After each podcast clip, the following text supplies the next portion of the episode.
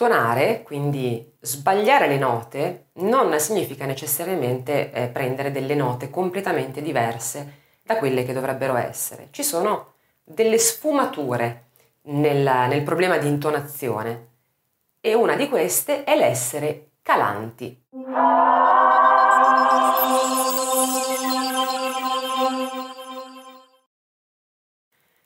Argomento di cui ho già discusso, però in, questa, in questo video voglio anche aggiungere qualche cosa per aiutarti a correggere eventualmente questo problema.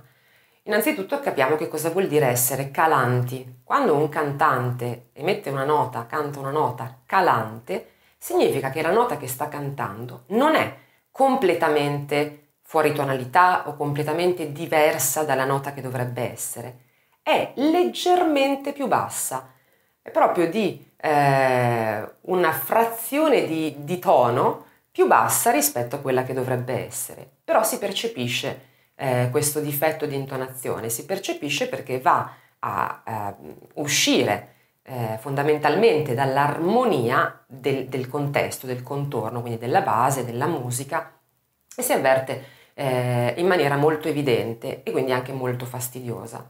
Per esempio, una nota eh, emessa calante, prima ti faccio sentire la nota intonata. Ah! Piano piano adesso dalla nota intonata andrò a fare la nota calante. Ah!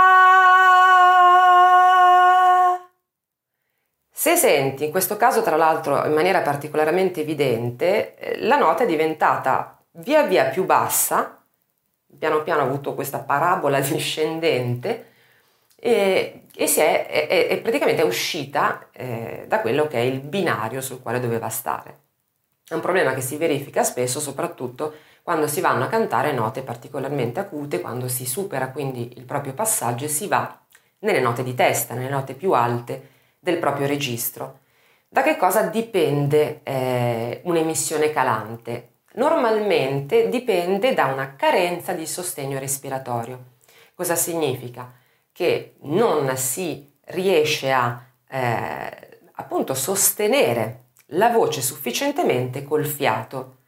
Bisogna sempre ricordarsi che man mano che si sale di tonalità, quindi di pitch con la voce, quindi le note diventano più alte, la quantità di aria necessaria per cantare quelle, quelle note è minore, è meno, poca aria, ma molto compressa, diciamo così c'è una forte pressione sottoglottica, quindi c'è un grande eh, sostegno appunto del fiato. Ciò significa che bisognerà controllare in maniera salda il movimento del diaframma e quindi la risalita del diaframma e la quantità di aria, la pressione dell'aria che stiamo utilizzando per cantare quella nota.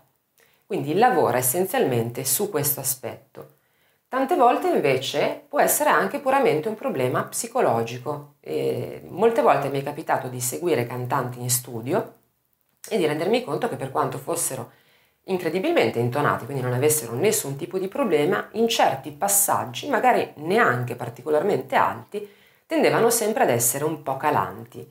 Allora in quel caso una, eh, un trucco mh, mm, assolutamente psicologico alla fine, quindi eh, legato eh, esclusivamente alla propria immaginazione è quello di prendere una matita, una penna e tenerla appena sopra la testa, in questo punto più o meno. Cantare normalmente quindi con, con il viso eh, dritto allineato e nel momento in cui si va a fare quel passaggio che normalmente è calante, quindi leggermente più basso, pensare mh, mm, di, andare, di dover andare a colpire a collocare la nota proprio nel punto in cui noi stiamo tenendo la penna, quindi un pochino più su.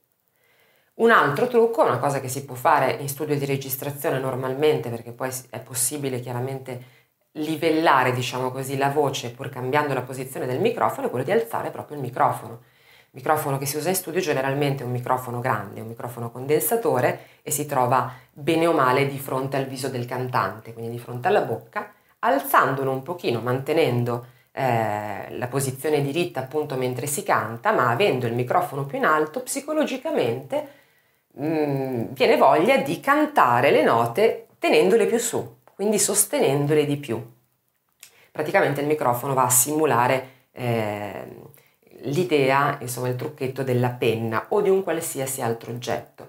Non avendo o non volendo naturalmente utilizzare un oggetto vero e proprio, magari si sta cantando dal vivo, non è bello tirar fuori una penna e tenerla così, basterà cercare di visualizzare una pallina, un punto, una, una qualsiasi cosa che ci faccia pensare di dover colpire esattamente quell'oggetto, quel punto, quando cantiamo quella determinata nota. Quindi fondamentalmente pensare la nota che normalmente ci viene da cantare calante, quindi un po' più bassa, pensarla un po' più su. In questo modo si sposta nella corretta area di risonanza e questo ci aiuta appunto psicologicamente, indirettamente a sostenere meglio la nota.